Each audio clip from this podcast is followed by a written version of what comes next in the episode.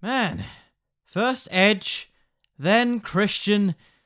Who who else could possibly return next? Like, is the Gobbledy Gooker gonna make another return? Are we gonna see the return of Kerwin White? Uh, the return of the Spirit Squad? I mean, is there anybody else who could possibly?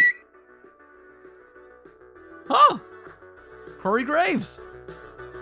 Wait, does anybody retire anymore?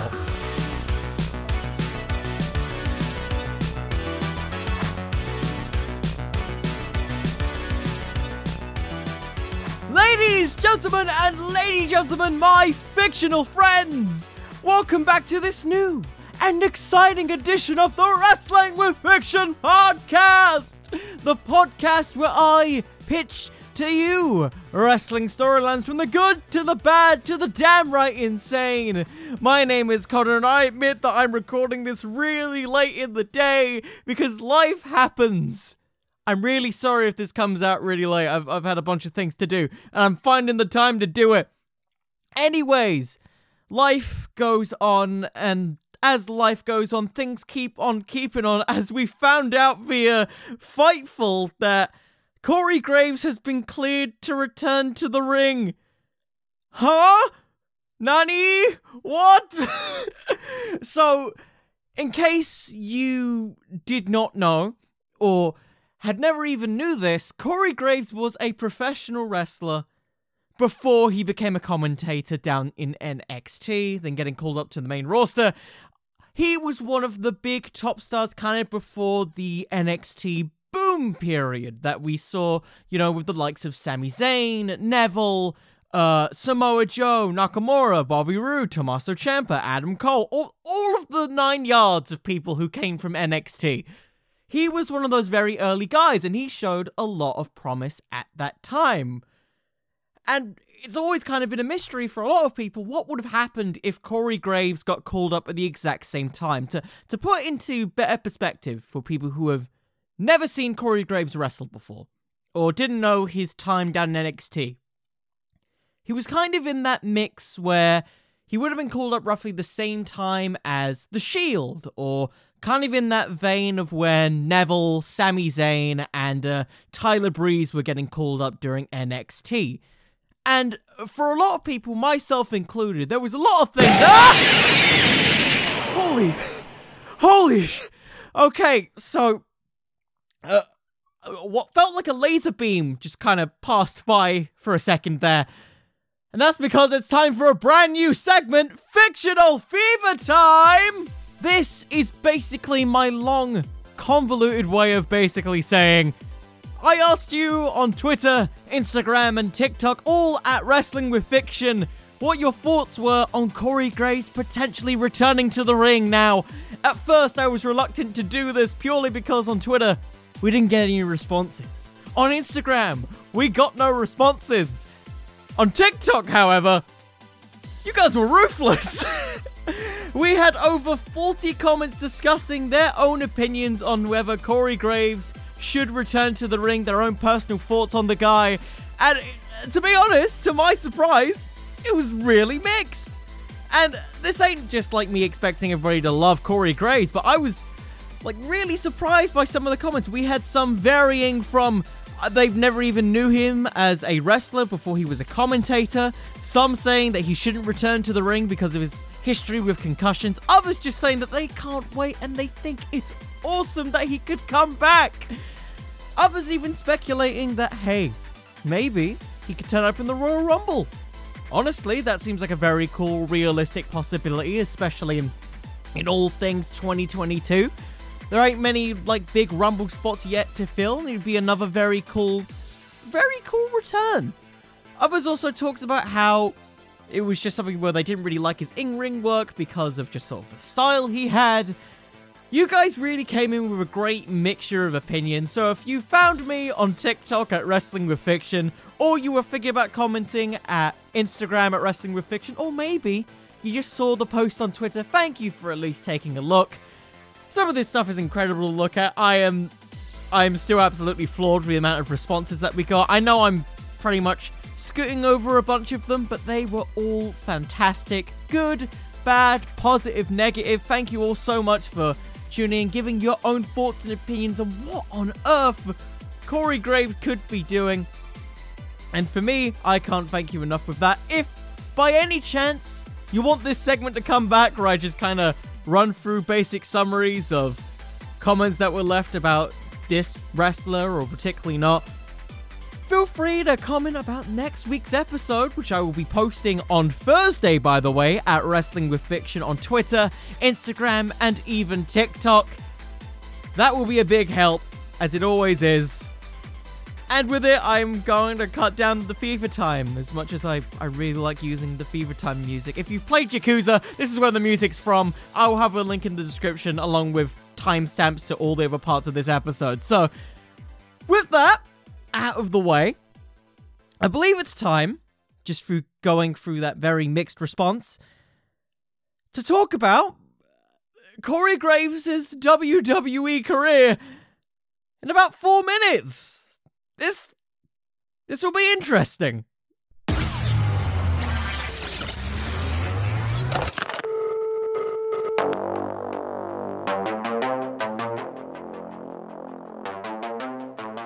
So, I guess the reason why people tend to forget Corey Graves' run in NXT is mostly because he spent more time as a commentator now than as a pro wrestler.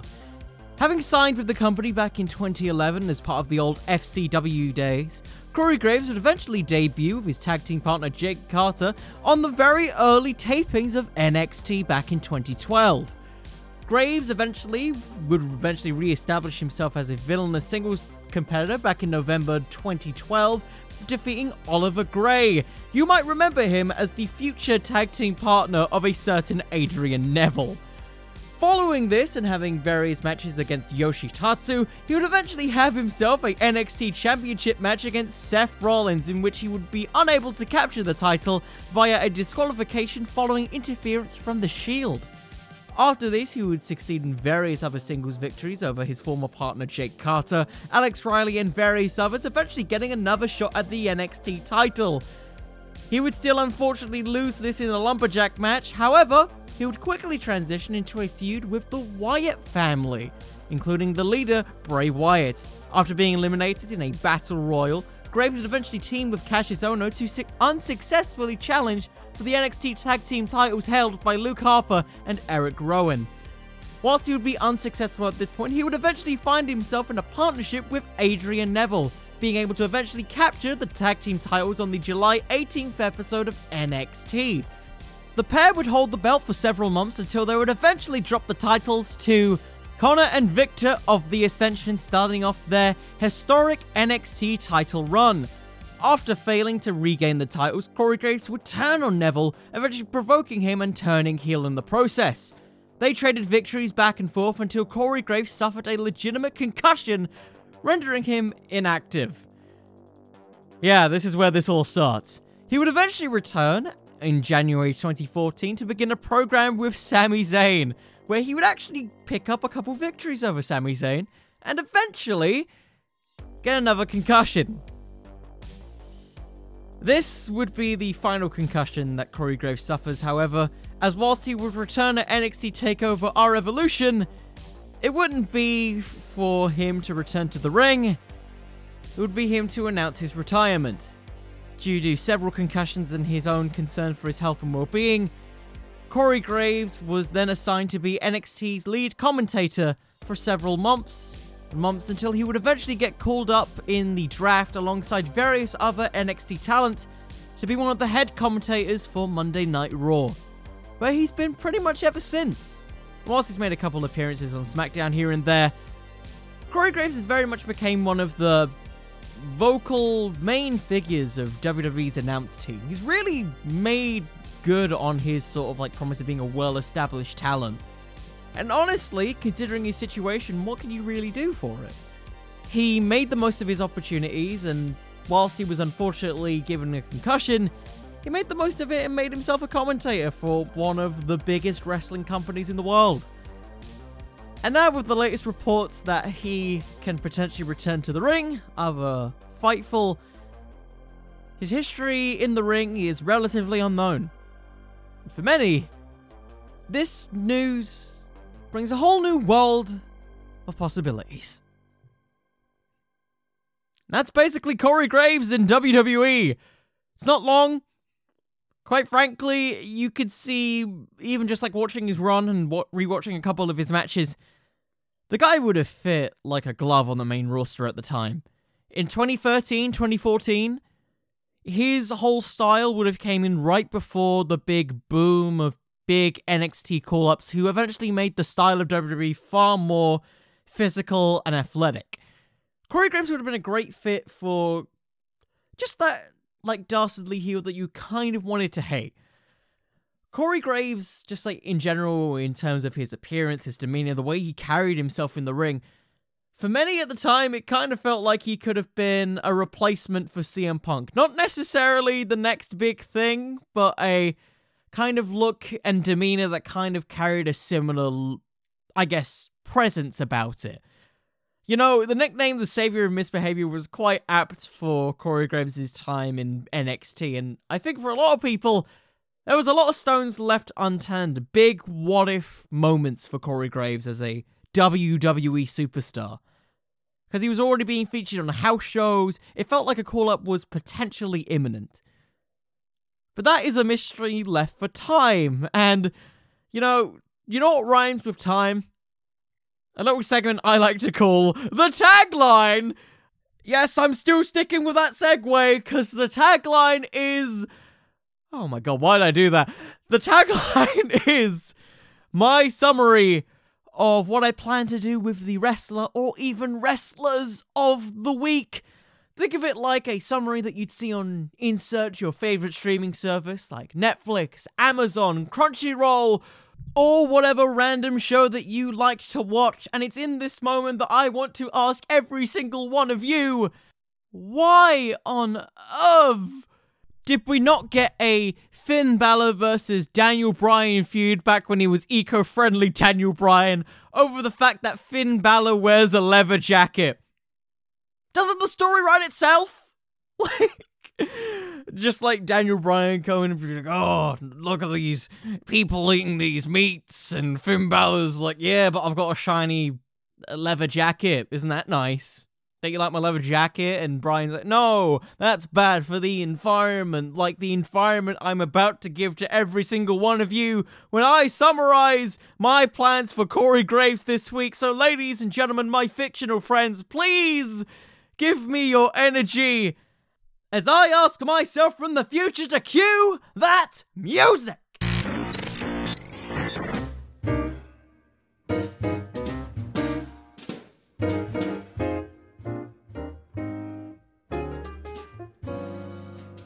So, the idea of Corey Graves coming back to the ring needs a ton of re-establishing. Let's let's be honest here and take it where it is. As much as I love Corey Graves in NXT, there isn't much to the casual WWE audience that knows about Corey Graves' time in the ring. Granted, you know, some of us people who've been watching wrestling for a long time, we're aware of Corey Graves' history, well, there's going to be needing a lot of re-establishing to get him to be a credible member of the WWE roster. That also meaning that we can acknowledge and take advantage of something that Corey Graves has. That's a lot of history with these competitors. Keep in mind, Corey Graves has spent the majority of his career in WWE as a commentator. He's watched all of these people get called up, put into higher or even lower ends of the card, and he's watched every single one of them. If there is a logical reason for someone to get legit tape study from live in front of a ring, it's Corey Graves. So there's a great bit of psychological stuff that we could work with Corey. The idea that he's been watching for so many years and is now immediately aware of nearly everybody on the roster's moves, main techniques, all this other stuff, to a point where he can manipulate it to his own advantage. Keep in mind, you know, for those who watched NXT, Corey Graves' entire style was this very focused, pinpoint attack the leg, attack any type of body part that seems vulnerable. There was a reason he was called the savior of misbehavior, and it was because he took advantage of every situation. And when thinking about that, and thinking about the potential of a Corey Graves return, there's a lot to think about considering how much the landscape of WWE has changed in the past several years that Corey Graves has been in WWE. So, my tagline this week for Corey Graves, which I think will be the through line throughout this booking, is Returning from a career threatening injury, a former commentator goes back to his roots, rekindling the rebellion that led others to fear his name. Corey Graves, for the majority of his career, was a heel, with a finish that, if any of you don't remember the Lucky 13, was incredibly awesome looking finish. If you guys have seen Robbie Eagles' finish, the submission he does, that is Corey Graves' finish as well. And it's devastating. It's like a reverse figure four. Visually, that's pretty awesome. You can make some ton of potential stuff with that move and it will be fresh and different on the WWE roster that has had so many leg submissions be based around the figure four, or just a heel hook, or whatever other finish. It feels incredibly different.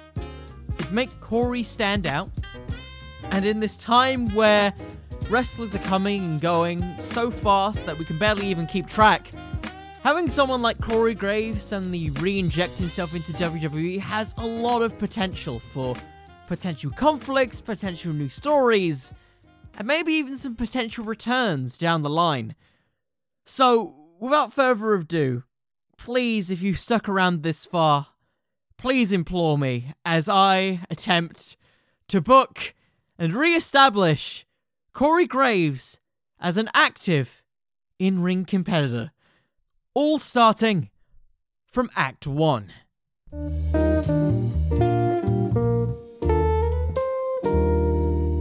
So, our story begins at what better place than the Royal Rumble? Specifically, during the men's Royal Rumble, as the commentary team, Corey Graves, Michael Cole, and Byron Saxton sit on to watch the ever so spectacular and eye opening Royal Rumble.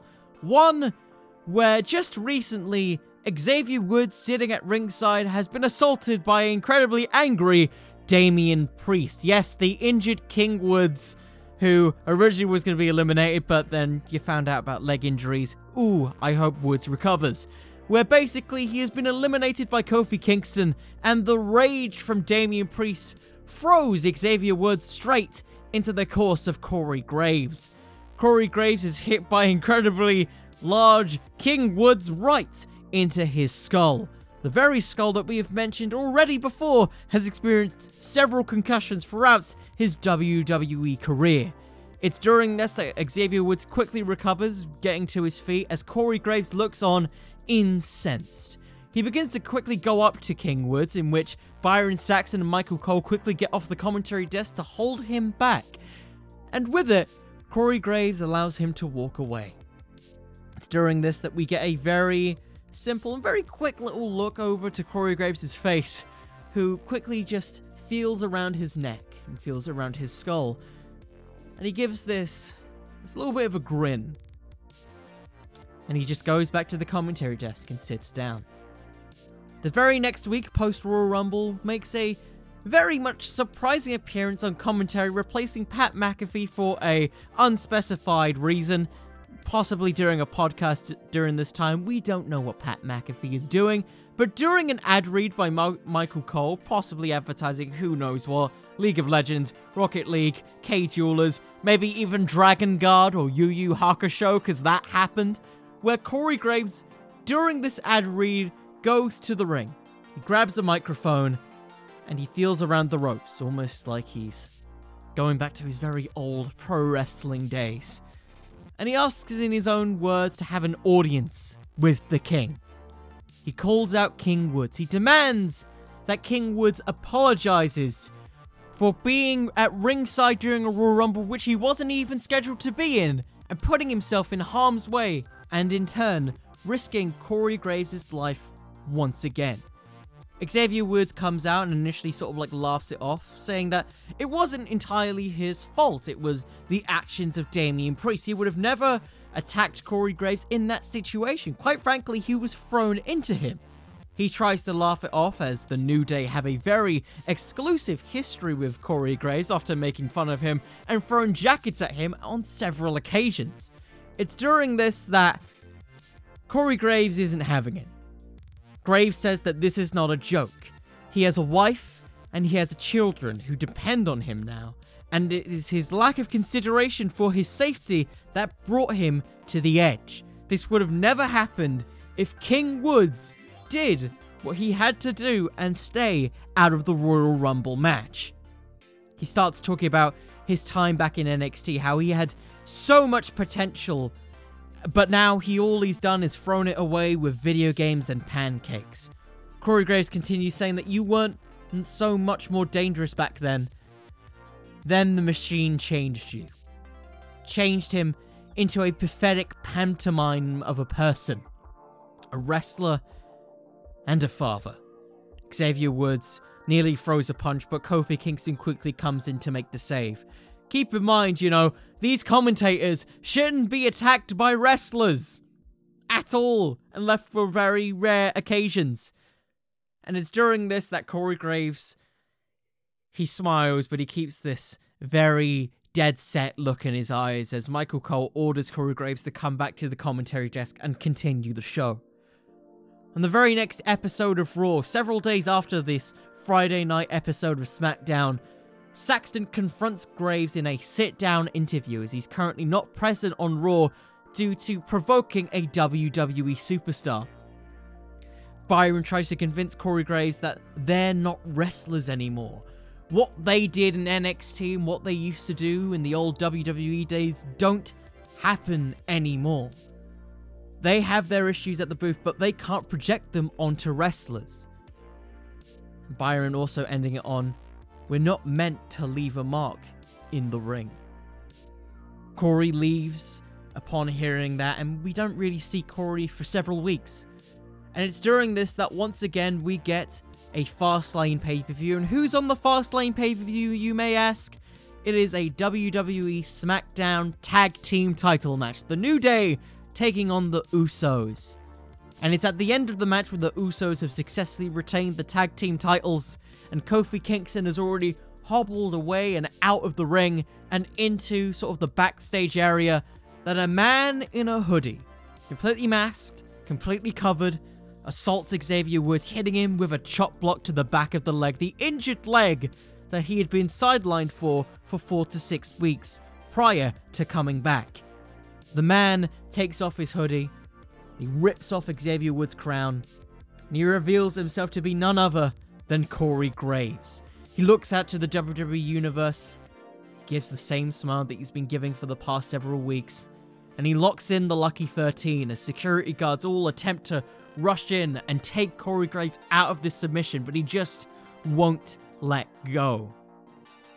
It's at this point, of course, Byron Saxton's reacting like, this is an absolute shocker. This should not be happening. I've seen him, we've joked around, we've had our banter back and forth, but this is not the Corey Graves that I remember on the desk. This is the Corey Graves that I remember in NXT. Over the next weeks, we don't see Corey Graves on television. It's been reported that Xavier Woods has been sidelined for an additional few weeks, and we get several NXT video packages putting over Corey Graves' time in NXT, how he was a former NXT champion, how he's defeated the likes of and brought into near contests against main eventers like Seth Rollins. It's over the next few weeks when Xavier Woods makes his return that he demands a match with Corey Graves that Adam Pearce initially refuses.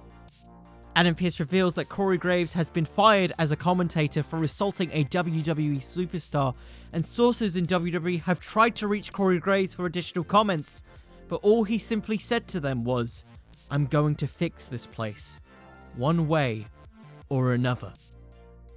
And that's all we hear of Corey Graves. And it's at this point Byron continues to attempt to plea to Corey Graves to come back to the desk revealing that he's been sending several DMs to him saying, just come back. You don't have to do this. Where where did this come from? One week ago you were saying that you you were doing this for the sake of your wife, your kids, and your family. Why are you doing this? And it's at this point that Corey Graves he comes in from the crowd. Uh, security attempt to stop him, but Byron allows him to just simply walk on through. He asks what happened to Xavier Woods, what happened to Corey Graves. They all they all just came to NXT, Corey says, and they were promised to be superstars, but in the end, he says all those promises came crashing down. They stuck Xavier Woods with unicorn horns, and they left me behind a booth. Corey Graves continues to say that hey, that what he did to Xavier Woods was simply knocking some sense back into him, and more importantly, himself. Corey Graves says that he was never meant to be in the machine, he was always meant to be its malfunction. Byron says that what he's doing is dangerous after all those years of concussions. It's it's going to drive him mad. He shouldn't be doing this. Protect yourself. And Corey simply says nothing. And he locks in the lucky 13 on Byron Saxton, refusing to let go. This isn't some 24 7 title joke anymore, as more security guards attempt to restrain Corey Graves as he refuses to let go of the hold. It's during this that King Woods comes in to make the save. And with it, Corey Graves quickly hightails it out of the ring. On SmackDown, he's been given an audience by Adam Pearce to essentially vent his mind, essentially give him one more chance to return to the old life as a commentator, despite being fired. And Corey explains that while he was first angry with Xavier Woods, he realized then that he was thrown into was fine. His neck was fine, his mind was clear. He wasn't angry, he was frustrated. And more importantly, the Corey Graves of old was reawakened. Not as a commentary pencil pusher, but now as the savior of misbehavior. He spoke to Adam Pearce with his demands and he made it simple. He begs to Adam Pearce and he begs to Xavier Woods that if he wants the match, he's signed as an active competitor. And if he wins at WrestleMania, he becomes an active member of the SmackDown roster. If he loses, he leaves the company for good. Leaves all of this past behind, the history of concussions gone. And with it, his goal that he's been trying to chase for the past seven years. And so we've eventually reached at this point WrestleMania Corey Graves versus King Woods. With it, it's very much a back and forth thing to get over Corey Graves' offense, the very tactical nature, how he focuses on the injured leg of King Woods. And with it, eventually through a mistimed and eventually crash and burn situation with the limit break elbow from Xavier Woods, Corey Graves locks in the Lucky 13 and secures his spot on the WWE SmackDown roster. It's not a commentator, but an active competitor.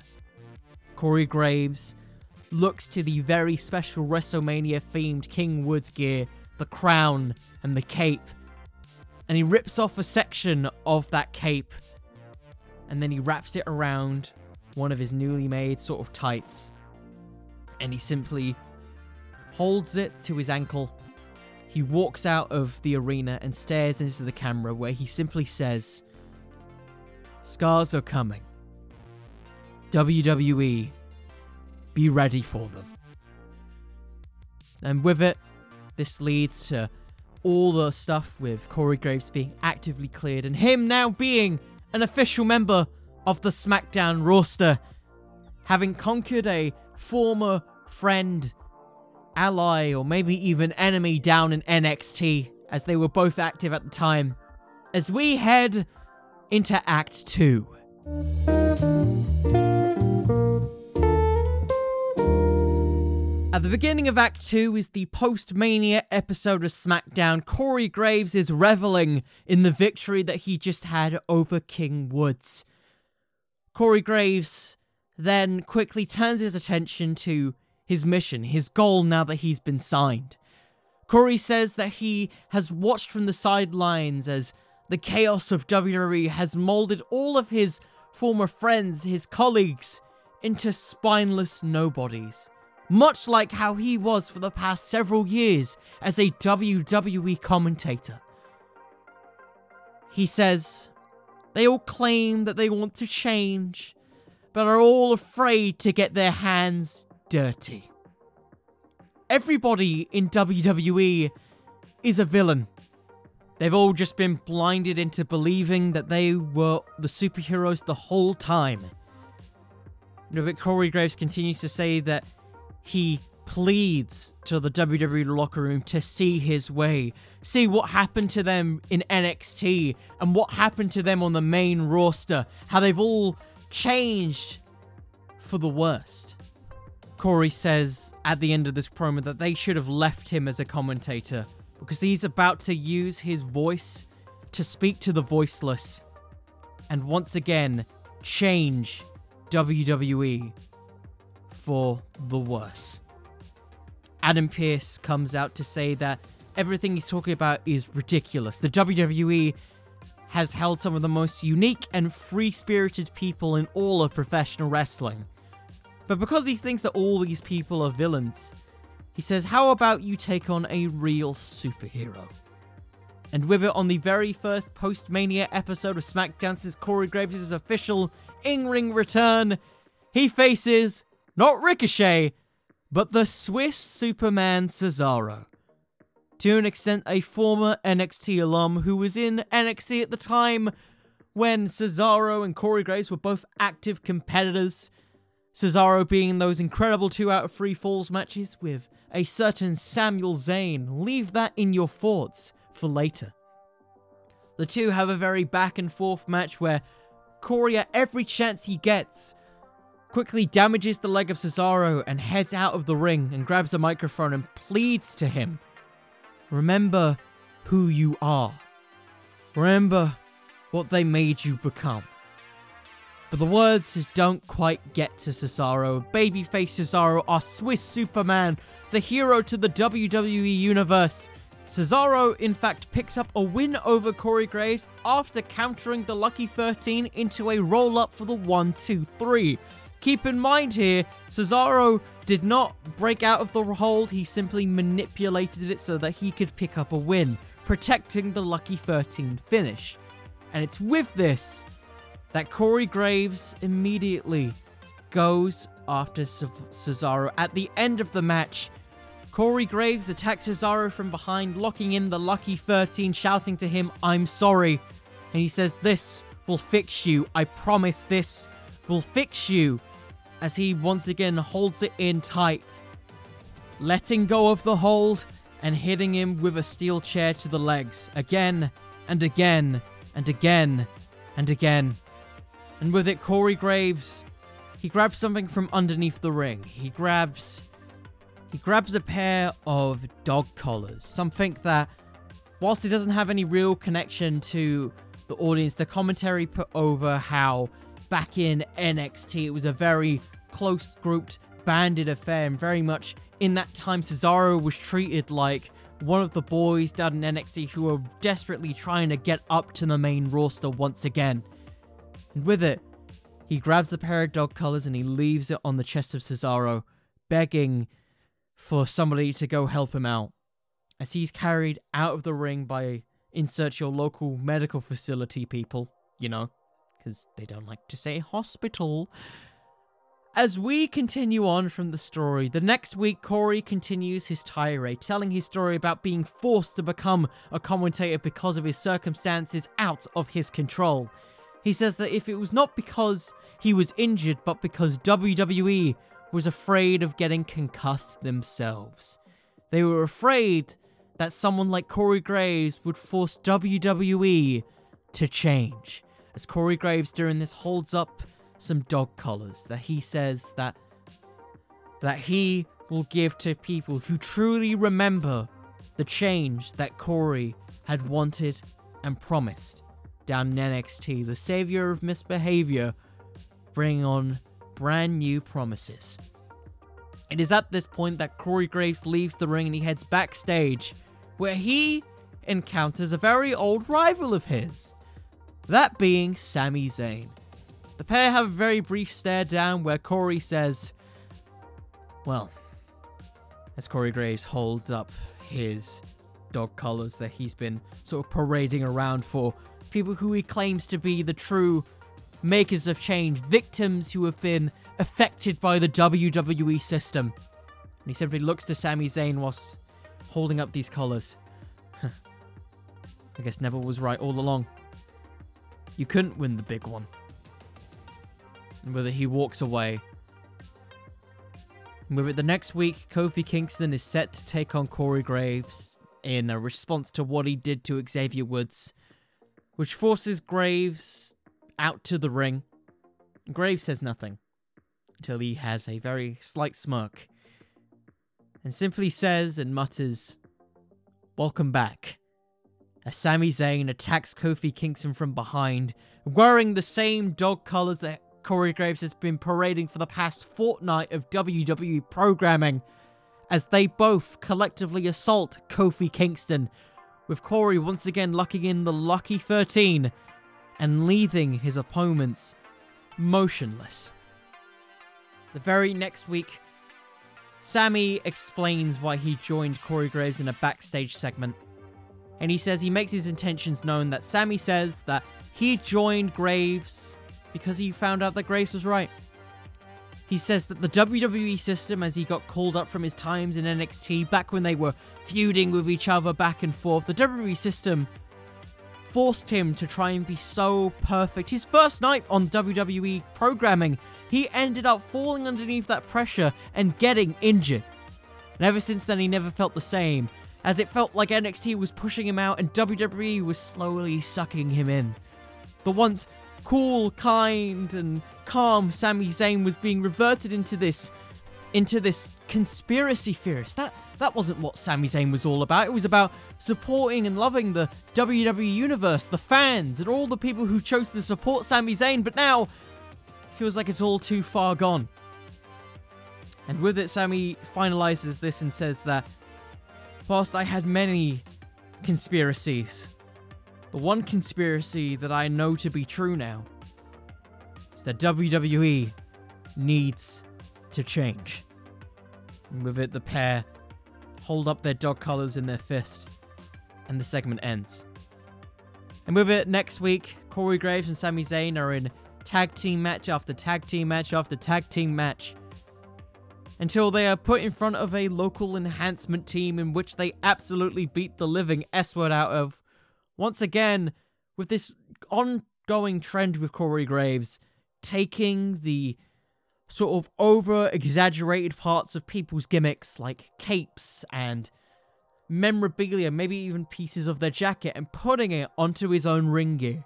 Almost like he's salvaging or taking away the gimmicks that forced him and Sami Zayn and many others in his class of NXT to drastically change for the worse. And with it, Corey Graves simply says at the end of it as he grabs the microphone and says, They didn't come here to entertain, they came here to take over. Graves looks into the camera and he says once again, Maybe some of you will remember that phrase. Graves and Sami leave the ring as as the transition goes to the next segment, Happy Corbin's music plays as he comes out with Madcap Moss in a preparation for a potential NXT Tag Team number one contenders match. And with it, as this happens, Corey Graves shunts Corbin. The two lock eyes as Madcap Moss, completely belligerent to the whole thing, just looks so happy. And with it, Corbin immediately stops laughing. He stops laughing at the jokes that Madcap Moss is attempting to do as Corey Graves says, Lone Wolf. Madcap continues to laugh for some reason, but Corbin looks silent. He looks almost kind of disturbed by this as he quickly adjusts himself and tries to get himself ready for this next big match, which he is unfortunately unsuccessful with, as he ends up taking the fall to insert babyface tag team here. And with it, you know, Madcap tries to confront Corbin and tell him, "Hey, look, this is this is my fault, man. I I should have helped out there. But you know what would be even funnier if you just started to do something else that would be even funnier." And with it, Corbin doesn't even answer. He just leaves the ring. He leaves the ring as Madcap Moss tries to follow him behind, and with it, commentary starts referring to Corey Graves as this martyr, almost this person spreading a virus across the WWE, making them try to remember what they were, as vague as that may sound. Graves is slowly becoming this dictator of sorts of a old generation of WWE superstars who were called up from past gone by. And by this point, Madcap Moss has eventually, on the very next week of SmackDown TV, found Baron Corbin. He found him, and with it, he he just says, "Hey, why? Where were you? I've been looking for you everywhere." And with it, Moss is quickly jumped by Sami Zayn and Corey Graves as Baron Corbin watches on. No longer happy Corbin, Baron Corbin, as Moss, as he's being pummeled, is begging for Corbin just to help him, help him, please. As that all ends, Corey grabs another one of his dog collars that he has, you know, kept with him for all the constant weeks of SmackDown and passes it to Baron Corbin. Really starts to seem like a faction's forming here, people. Just in time, for some of you, for Money in the Bank, where Corey Graves, through hook or by crook, has gotten so many victories and so much of a notoriety across the SmackDown roster that he is being forced and self inserted into the Money in the Bank ladder match. As with the help of his, you know, former enemies, alumni of NXT days, begin to help out Corey Graves in singles matches against the likes of Ricochet, Mansoor, Kofi Kingston, a returning King Woods, all guaranteeing him, thanks to the continued success of his group and himself, a shot at the Money in the Bank briefcase, despite Adam Pearce's utter disgust at the thought. So it's at this point we have these competitors for the Money in the Bank. We have Corey Graves, who forced his way into the Money in the Bank ladder match, Ricochet, Riddle, Kevin Owens, a returning Cesaro, Damian Priest, Sheamus, and the former winner Big E. Now, throughout the match, the commentators put over how Graves has since becoming this martyr of the SmackDown roster, has had so many enemies established, much like Cesaro, who is officially returning at the pay per view. Big E, considering he's close friends with Xavier Woods. Ricochet, after having several defeats from him and the various other faction members that he's starting to build. And even potentially Damian Priest, the inadvertent catalyst for this sudden change in Corey Graves. Very early on, Corey Graves and Cesaro, you know, the people who started out post Mania, don't even have an interaction. Graves gives early orders to Corbin and Zayn to stay out of the match to prove a point that WWE has every right to fear him. Concussions and all, Corey Graves is somebody that everybody should be scared of. Even at this point, Corey locks eyes with Byron Saxton throughout the match constantly, and I mean constantly, attacking the legs of his fellow competitors. People like Ricochet, people who are known for their high flying abilities, guys like Riddle, who have been former mixed martial arts fighters. Corey Graves is set out to hurt people and bring about change that, for many, is something that is just should not happen and that they should just leave the past behind. Because up to this point, Corey hasn't sustained any major head attacks, anything particularly of the sort. He's had such dominant performances that the concussion fear that we've had throughout Corey Graves' career has become a non factor. And so we reach the end of this Money in the Bank ladder match, the finish, where Corey Graves and Cesaro finally lock eyes on the ladder. Corey Graves asks once again as he grabs a dog tag from his pocket in his wrestling gear, Do you remember Cesaro? Cesaro doesn't answer. Graves asks again. Remember what you were. And he quickly he pats Cesaro on the back. He says, Remember what you can become. And then Cesaro, in a thing that almost seems like he's been hypnotized or otherwise just non existent throughout the match between the two, Cesaro steps off the ladder. He sees Ricochet attempting to get to the ladder via a springboard, and he quickly hits an uppercut, hitting Ricochet out of the air and throwing him out of the ring. And he goes over to Byron Saxton, or at least Cesaro does, and he he grabs Byron Saxton by the throat. Not not by the throat, you know. By by the suit jacket. We don't want another Nexus situation. And he simply says to Byron Saxton, watch this. Pay attention to this. See what is happening. As Corey Graves grabs the money in the bank briefcase, he unhooks it. And Corey Graves is your winner of the Money in the Bank briefcase.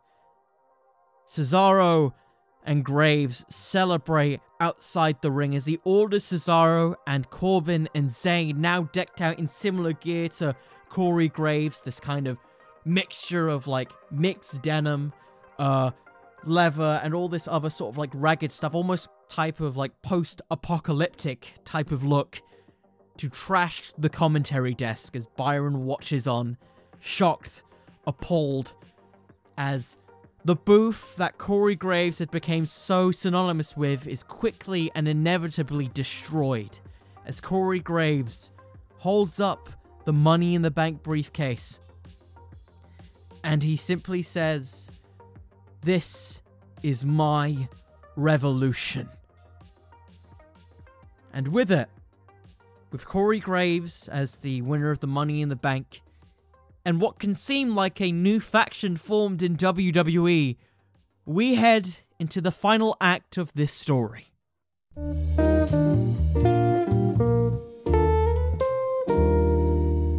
so we have finally reached Act 3, and it's the post Money in the Bank where Corey Graves is celebrating that he has won the Money in the Bank briefcase.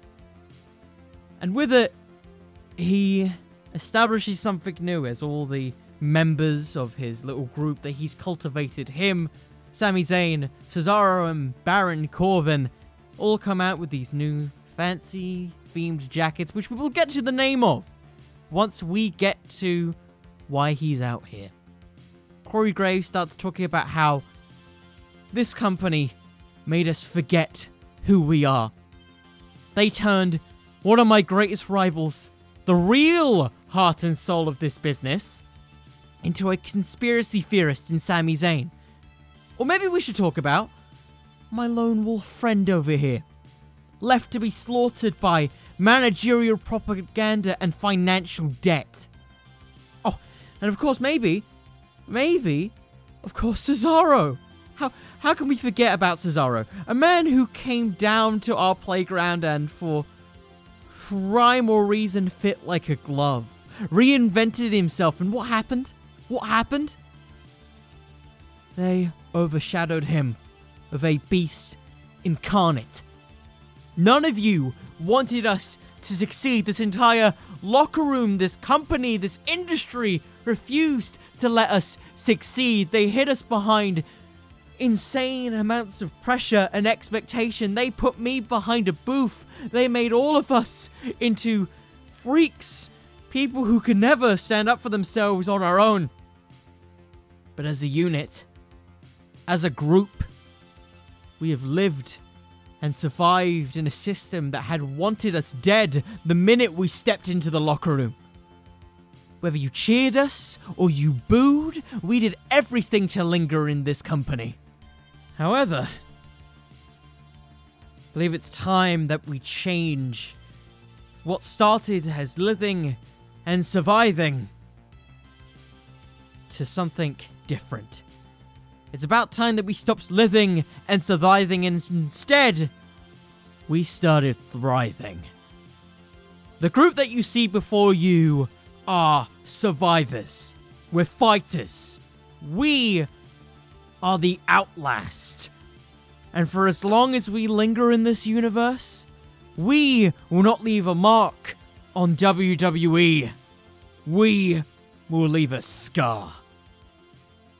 And with it, we have a brand new faction formed, all based around this money in the bank briefcase. Outlast is born built in this kind of post apocalyptic sort of design and get up all sort of ripped apart jackets, all with remnants of their old sort of time in NXT, the black and gold colors, all brought around with a simple sort of, you know, like rebellious logo. If you guys remember the old sort of like anarchy Dean Ambrose look, imagine that but with like an O that's the basic summary that I can think of right now. Maybe with like a skull in the middle to kind of be a reference to Corey Graves. And with it, Pearce is furious that this man has won the Money in the Bank briefcase. A guy who said that if he will win a world title or even potentially cause stuff, he's going to continue having more change and anarchy in this company that he is just trying to uphold in his I'm not a general manager role. And for the next few weeks, it becomes almost an open challenge. Week to week, he is forcing Corey Graves to defend his right to hold the Money in the Bank briefcase. Every week, he faces a new challenger for his Money in the Bank briefcase until he eventually decides to cash it in, which he will make several attempts for, but we won't go into that, during the weeks. He defends it against Ricochet, Big E, Woods, Kofi, it basically becomes an open challenge where anybody can go for this briefcase, all building up to SummerSlam. The first show that Corey Graves debuted on pay per view as a official WWE commentator. Paul Heyman on the very next week in a build up to SummerSlam parades how Roman Reigns is the tribal chief, the undefeated Universal Champion, where nobody can ever challenge him and the status quo because he is the head of the table. He is confronted by Outlast, who come out from the crowd almost a la the old Shield days and crowd the ring with Paul Heyman in it. Corey Graves grabs the microphone. As he's just about to speak, he drops the microphone and locks in the Lucky 13 on Paul Heyman saying that I am coming for the head of the table and I'm taking his spot. The very next week, Adam Pearce orders Corey Graves to defend his briefcase in order to challenge Roman Reigns, of course, at SummerSlam, because that's his official cash in, against Jey Uso in the main event of the show. No accompanied by Roman Reigns, none of that stuff, with Outlast all sitting at ringside to prevent any of them from interfering.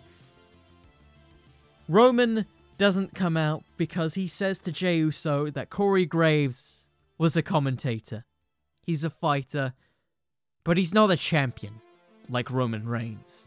He's not an active competitor like Roman Reigns. And he points to his gauntlet that he brings out to the ring every single week. Says, one hit of this, and it's all over.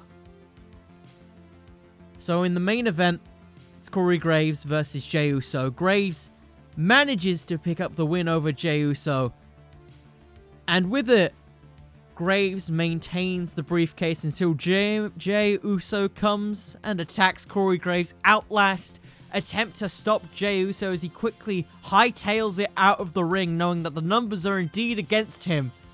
As Adam Pearce slowly walks into the SmackDown stage, and he says that Graves, you've defended the briefcase week after week after week.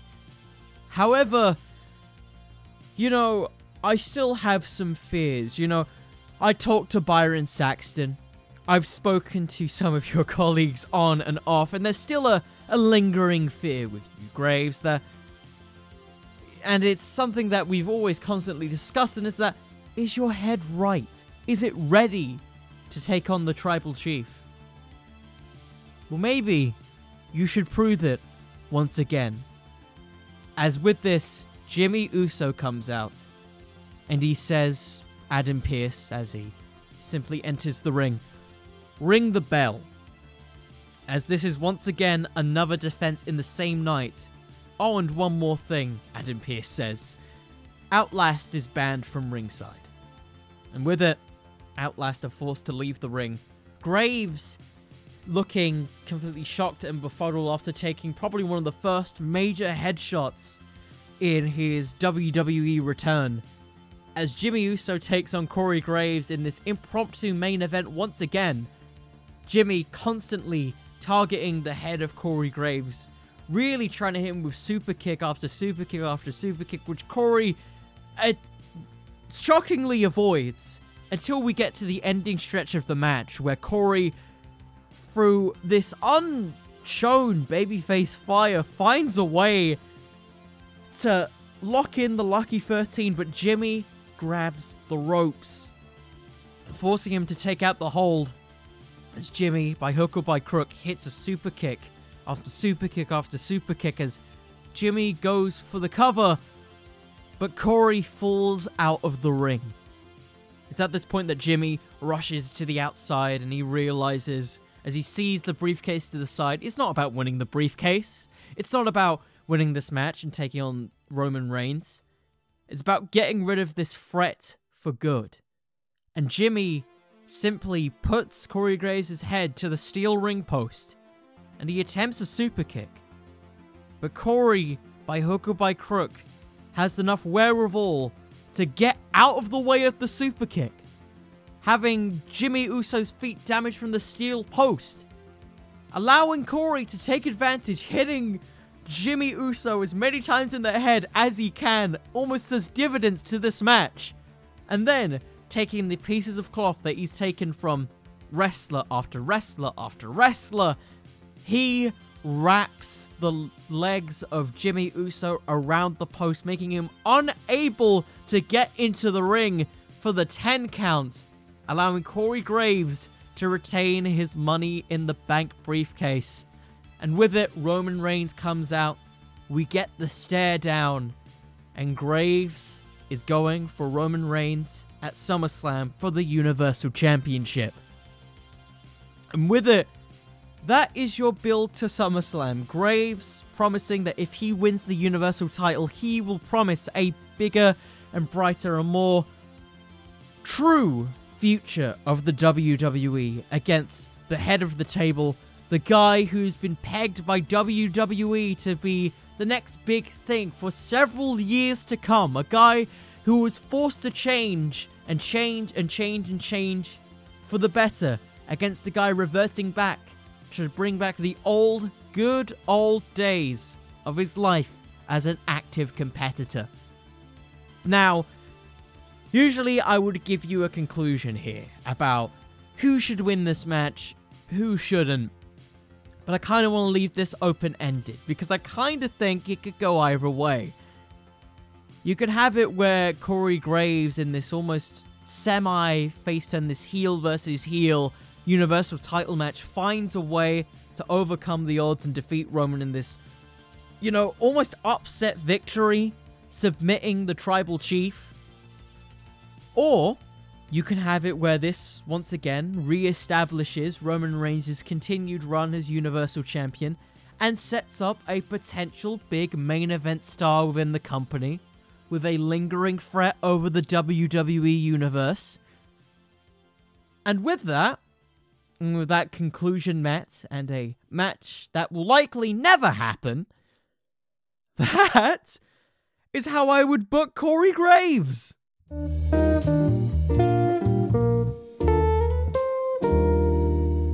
Whew, that was a lot to go through. more more than I anticipated.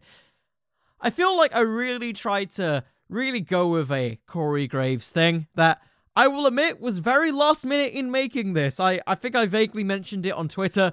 Uh, I literally started writing it the moment I heard the news. So, yeah, this was incredibly last minute. I hope it didn't come off last minute or badly booked. I, I like to give this the best that I can. And with it, I feel like I did a decent enough job establishing Corey as a credible threat in the WWE, but also giving a sizable weakness, like with the head. And, you know, it kind of expands on the relationship between him and Byron Saxton, and including these other elements of people who were still in NXT at the time that he was in there. That that's kind of what I was going for, and hopefully it paid off. So with this out of the way, I'm gonna end it here. What did you guys think of this Corey Graves booking? Was it good? Was it bad? Was it meh? You can tell me on Twitter, Instagram, wherever you want to go, maybe even TikTok at Wrestling with Fiction.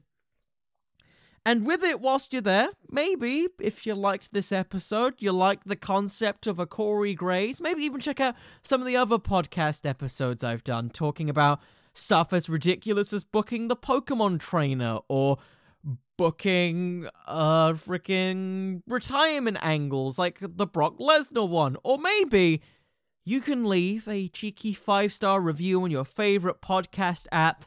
It helps out a lot. It makes my job a hell of a lot easier. And with that, I want to say thank you all so much for listening. Thank you for taking time out of your day to listen to me ramble about a guy who hasn't even had his official in ring return yet. And with that, I'm going to end it here. So, thank you all so much for listening. I hope all of you have a lovely day. And remember, everyone, wrestling could always use just a little bit more fiction. See you all. Good night, everybody.